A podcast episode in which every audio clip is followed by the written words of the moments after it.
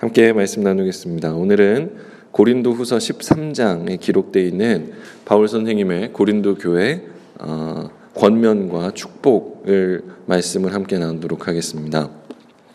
고린도후서 13장 13절에 기록되어 있는 주 예수 그리스도의 은혜와 하나님의 사랑과 성령의 교통하심이 무리와 함께 있을지어다라는 말씀은 우리가 매 주일마다 예배 때 축도로 듣는 말씀이에요. 그래서 굉장히 소중한 말씀인데 그 말씀이 기록되어 있는 고린도후서 13장, 그리고 사실 고린도후서 전체가 무슨 내용인가를 좀 알면 그 은혜가 더할 텐데요.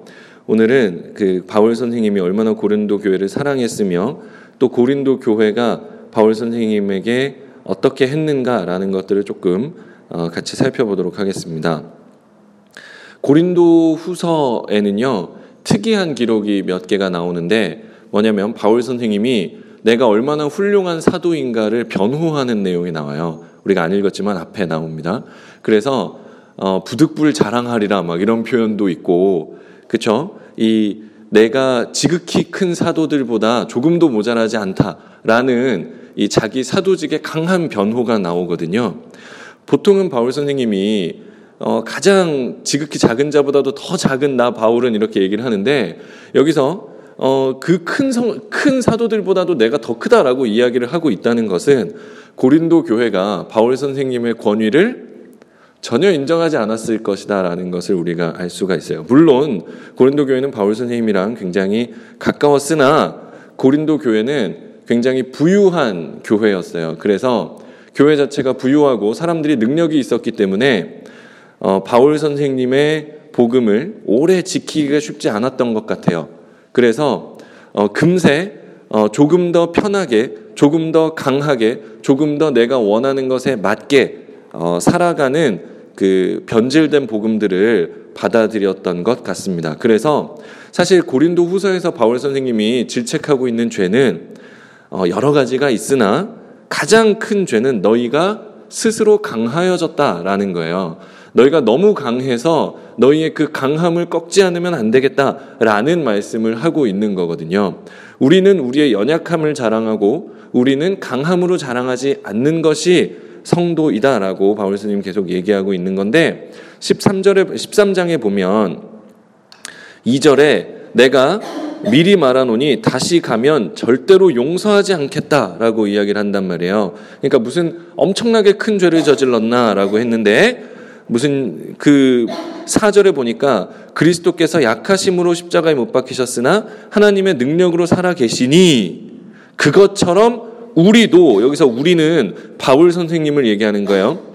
우리도 그 안에서 약하나 너희에게 대하여는 하나님의 능력으로 그와 함께 살리라라는 거는 그는 예수란 말이에요. 예수님과 함께 살아있다라니까 나는 비록 십자가에 못 박힌 예수 그리스도처럼 연약한 자의 모습이지만 나는 너희의 강함을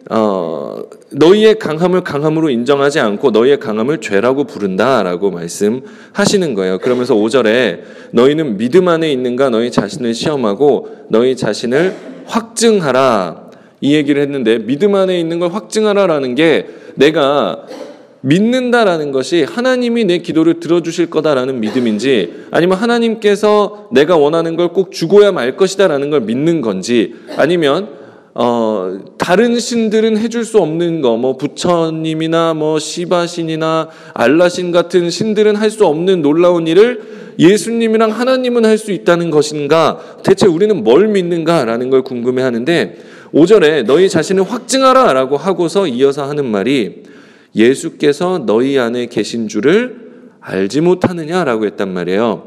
근데 4절에 보니까 예수가 그 안에 있다라는 것은 십자가에 연약하게 죽은 예수 그리스도가 하나님 안에서 강한 것처럼 예수가 우리 안에 있는 자들은 예수와 함께 연약하지만 하나님의 능력으로 예수와 함께 산다라는 거거든요. 즉 우리의 삶의 모습이 강할 때에는 우리가 하나님을 믿어줄 수가 있어요. 믿어주기가 얼마나 쉬운데요. 나에게 원하는 걸 다 주고 있고 내가 잃어버릴 게 하나도 없는 상황에서 하나님 믿는 거라는 건 전혀 어려운 일이 아니에요. 그냥 하나님 고맙습니다. 하나님 감사합니다. 그 말은요 자연스럽게 절로 튀어나오는 법이거든요. 그러나 내가 연약하고 내가 원하는 것이 이루어지지 않고 내가 생각하고 바라던 대로 일이 진행되지 않을 때 그때 우리가 나의 연약함 안에 예수 그리스도가 살아 역사하고 계신다라는 것은 받아들이기가 어려워요. 보통 그러면 하나님이 날 미워한다 그러죠. 우리 자녀의 모습이 연약해질 때 우리 자녀 안에 그러나 하나님께서 예수 그리스도께서 이 연약함 안에서 십자가의 능력을 꽃피우실 것이다 라는 것을 생각하는 건 쉽지 않아요. 그 자녀가 연약한 모습을 취할 때는 첫 번째는 그 자녀의 잘못을 지적하게 되고요. 네가 그러니까 안 되는 거야. 엄마 말 안 듣더니 그렇게 되잖아. 사실은요. 애들이 더 잘 알아요. 왜 안 됐는지는. 근데 우리는 이 강함에만 그 중독되어 있다 보니까 우리 자녀의 연약함도 인정하지 못할 때가 너무 많은 거예요. 그러다 보니까 우리 자녀 뒤에서 이야기하겠지만 우리 자녀들은요 너무 외로워요. 너무 외롭고 아프단 말이에요. 사람은 누구나 연약하고요. 사람은 누구나 그 연약함 가운데서 주님을 만나는 건데 우리는 우리 스스로도 잠깐의 연약함을 견디지 못하고 우리 자녀가 잠깐 겪는 그 연약함과 고통과 그 연단의 시간을 우리가 못 견딘단 말이에요. 그렇기 때문에 자녀에게 안 그래도 아파하고 있는 자녀에게 더 큰 상처를 입히기도 한다는 거죠. 그런데 그리스도 예수께서 우리 안에 있으시다는 것을 아는 그 믿음 그것을 우리가 확증하라고 바울 스님이 얘기하고 있는 거예요. 강함에 중독되어 있는 자들은 절대로 이 이야기를 받아들이지 못해요.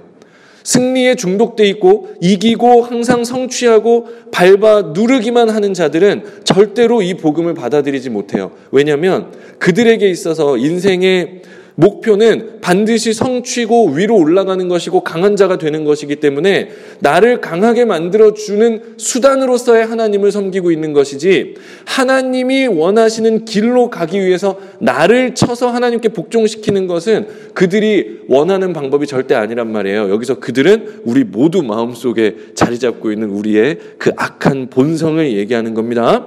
그런데 5절에 그리스도가 너희 안에 계시는 줄 알지 못하면 너희는 버림받은 자니라 라고 얘기하고 있는 거예요. 이게 무서운 거예요. 버림받은 자니라. 6절에 우리가 버림받은 자 되지 아니한 것을 너희가 알기를 내가 바라고.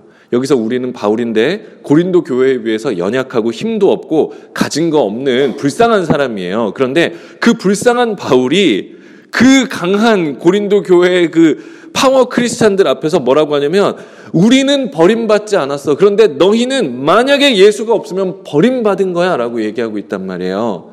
우리가 이 믿음이 오늘 있어야 돼요. 이게 무슨 얘기냐면 사실 어느 집 애가 서울대학교에 들어갔다 그러면 우리는 그냥 부럽죠. 그리고 어느 집 애가 또 그냥 중학생인데도 불구하고 막 무슨 대회에 나가서 또는 뭐 무슨 글을 써서 막 어마어마한 성취를 했다 그러면 걔는 어렸을 때 뭘 해서 그렇대? 라고 하면서 이렇게 궁금해 한단 말이에요. 그러면서 우리 애는 왜 안 될까? 또 나는 뭘 못해줘서 그럴까? 라고 자꾸 아파하는데요.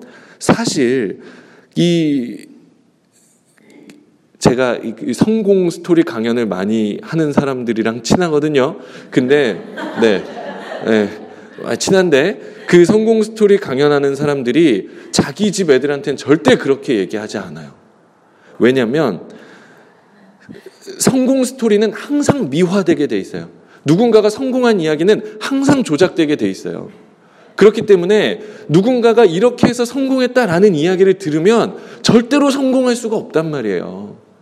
성공에는 우리가 겪기 싫은 아픔과 또 그들이 성공한 사람 성공은 간신히 해냈지만 입 밖으로 꺼낼 수 없는 부끄러움과 아픔들이 사실은 그 안에 녹아 있어야 되거든요. 그런데 그냥 나는 저 빛나는 황금길로 걸어서 저 꼴대에 꼴이냈어라고 하는 그런 류의 성공 스토리는 사실은 다들 그냥 사탕발림이고 거짓말인 건데 그거에 우리들은 그게 너무 갖고 싶으니까 속는단 말이에요. 그래서 인간이 할 수 없는 스케줄을 우리 자녀들한테 애가 이렇게 했대잖아 라고 하면서 우리 자녀들에게 그런 스케줄을 강요하기도 하더란 말이죠. 사실 우리는 모두가 다 연약하거든요. 근데 포장된 강함을 우리는 부러워하고 그게 무엇이나 되는 것처럼 생각하고 있기 때문에 사실 우리는 복음 앞에서조차 정직하지 못하고 복음을 받아들이지 못해요. 복음은요, 사실은 뭐라고 얘기하냐면 우리는 연약하지만 6절에 보니까 우리가 버림받은 자 되지 아니했다라고 얘기한단 말이에요. 우리의 연약함 안에 예수 그리스도의 십자가가 비로소 그리스도의 십자가가 역사한다라고 말하고 있단 말이죠. 그런데 우리는 그 연약함은 십자가가 아니라 저주라고 생각하고 하나님 앞에 바로 되지 않아서 받는 벌이라고 생각하고 우리 자녀가 똑바로 되지 않아서 겪고 있는 고난이라고 생각한단 말이에요. 그러시지 말자는 거예요. 다 긴데 그냥 훌렁 넘어가서 11절 보면 마지막으로 말하노니 형제들아 기뻐하라 온전하게 되며 위로를 받으며 혹시 펜이 있으시면 거기 위로를 받으며 별표를 좀 쳐주세요. 제가 버릇이 돼갖고 위로를 받으면 별표를 치셔야 돼요. 이 교회 다니는 분들이요 얼마나 위로에 인색한지 몰라요. 저는 가정폭력 상담사 자격증이 있거든요. 가정폭력 상담사 자격증을 딸 때는 문제가 있는 가정의 부모님과 자녀들과의 이 임상 을 하고 나서 받아요. 공부를 하고 그리고 몇 가정을 이렇게 돌면서 하고 그리고 간단 말이에요. 받는단 말이에요. 근데 정말 놀라운 건 가정에서 일어나는 폭력이 있는 가정 있잖아요. 대부분은 아주 멀쩡한 집에서 일어나요. 아주 겉으로 볼 땐 훌륭한 집에서 그런 일이 일어나요. 그리고 정말 슬프지만 목사님 집 애들이 많고 교회 다니는 집 애들이 많아요. 왜 그럴까요? 우리가 이 강함의 신학에 익숙해져 있어서 연약한 우리의 자녀들의 연약함을 위로할 줄 모르는 거예요. 우리 자녀가 아프거나 우리 자녀가 모자라거나 우리 자녀가 실수하거나 넘어졌을 때 사실 위로해줘야 되거든요. 우리 자녀들은 위로가 필요한 거예요. 자기들도 알아요. 넘어진 거. 자기들도 안 되는 거 알아요. 그런데 우리는 위로를 하지 않고 너가 이래서 잘못된 거야. 이게 문제인 거야. 라고 지적을 한단 말이에요. 밖에서도 계속 지적받는데 집에서도 지적받으면 당연히 집에 오기 싫죠. 그렇지 않아요? 그래서 우리 자녀들이 위로를 받지 못하는 것이 저는 너무너무 아파요. 이건 실화인데요. 제가 잘 알던 어떤 장로님이 계세요. 근데 그분 따님이 스스로 목숨을 끊었어요.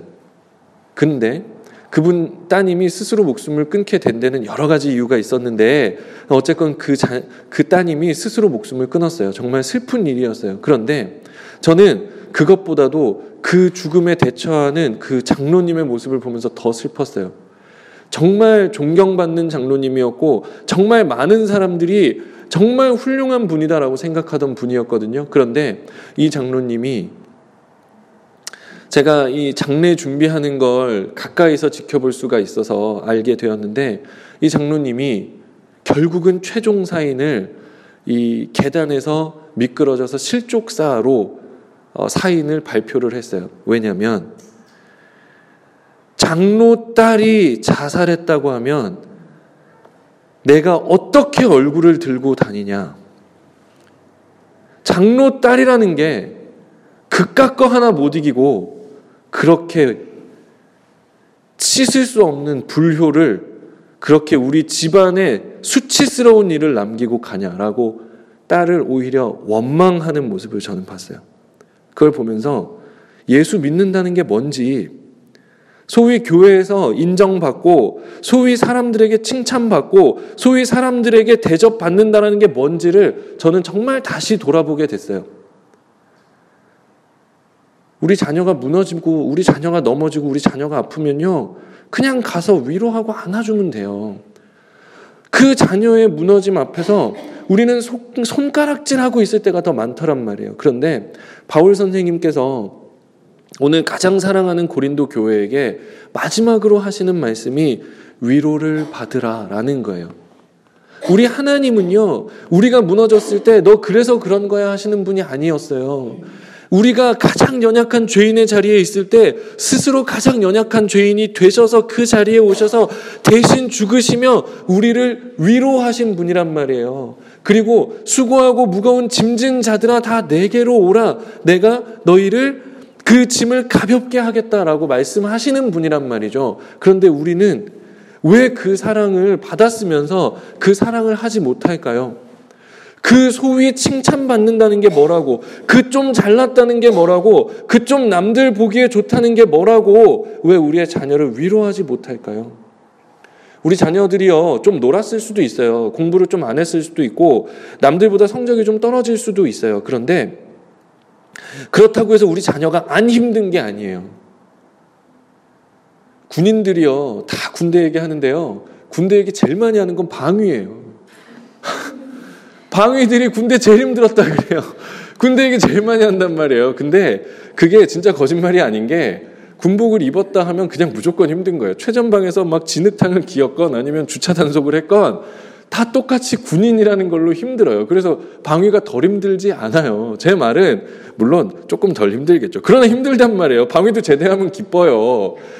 우리 자녀들이 좀 놀았을 수도 있고 좀 공부 안 했을 수도 있지만, 그렇다고 해서 또 실수했을 수도 있지만 우리 자녀들이 위로받을 자격이 없는 게 아니에요. 걔들 다 고등학교 다녔고 다 힘든 시간을 겪었단 말이에요. 그렇기 때문에 네가 좀 못했지만 괜찮아하고 위로해주면 돼요. 사실 우리 자녀가 못하는 걸 이렇게 보고 있으면 아휴, 어떻게 이런 걸 내가 그냥 이런 걸 키우고 있나 이런 생각이 들 수도 있잖아요. 그죠? 아휴, 뭐 이런 걸 자식이라고 키우고 있다 이런 생각이 들 수도 있어요. 그러나 입장을 바꿔서 생각해 보세요. 우리 자녀들이 우리를 볼 때 아이고, 이런 걸 부모님이라고 할 수도 있는 거예요. 그렇잖아요. 사실 우리 자녀가 왜 좋은 자녀가 아닐까라는 걸 우리는 그렇게 아파하지만, 사실 그렇다고 내가 그렇게 아주 빼어난 부모인 것도 아니잖아요. 그래서 사실은 우리 다 같이 힘든, 다 같이 모자라고 다 같이 연약할 때 서로 의지하면서 그래 우리 약하지만 십자가 안에서 위로받자 하고 서로 힘 주면서 같이 이겨야 되는데 그냥 서로 그냥 손가락질만 하면서 싸우는 거야. 넌 그게 뭐야? 그러면 엄마는 그게 뭔데? 이렇게 하면서 서로 싸우고만 있는 게 우리 모습이란 말이에요. 그런데 오늘 말씀 안에서 우리가 이 위로를 받으며 11절 마음을 같이 하여 평안할지어다 라는 말씀이 우리에게 좀 위로가 됐으면 좋겠습니다. 우리 하나님은요, 위로하시고 온전케 하시고 우리 마음을 같이 하며 평안하게 하시는 분이에요. 그 하나님은 사실 한 번도 우리한테 뭐라고 하신 적이 없는데, 그냥 그분이 친히 죽으심으로, 그분이 친히 자기 아들을 찢으심으로 우리의 찢음을, 우리의 찢김을 면하게 하시고 우리의 상함을 싸매신 분인데 우리는 서로 찢고 있단 말이에요. 그래서 오늘 이제 자녀들을 보시면 고린도후서 13장 13절을 꼭 읽어주세요. 여기 글자가 틀리면 이게 저 교회법에 걸리니까, 아시겠죠? 여기에 조금이라도 애드립을 넣으시면 교회법에 걸려요. 뭐 지금은 이런 거 하시면 안 돼요. 아시겠죠? 주 예수 그리스도의 은혜와 하나님의 사랑과 성령의 교통하심이 함께 있을지어다. 같이 한 목소리로 읽고 기도하도록 하겠습니다. 함께 한 목소리로 읽습니다. 주 예수 그리스도의 은혜와 하나님의 사랑과 성령의 교통하심이 함께 있을지어다. 아멘. 함께 기도하겠습니다.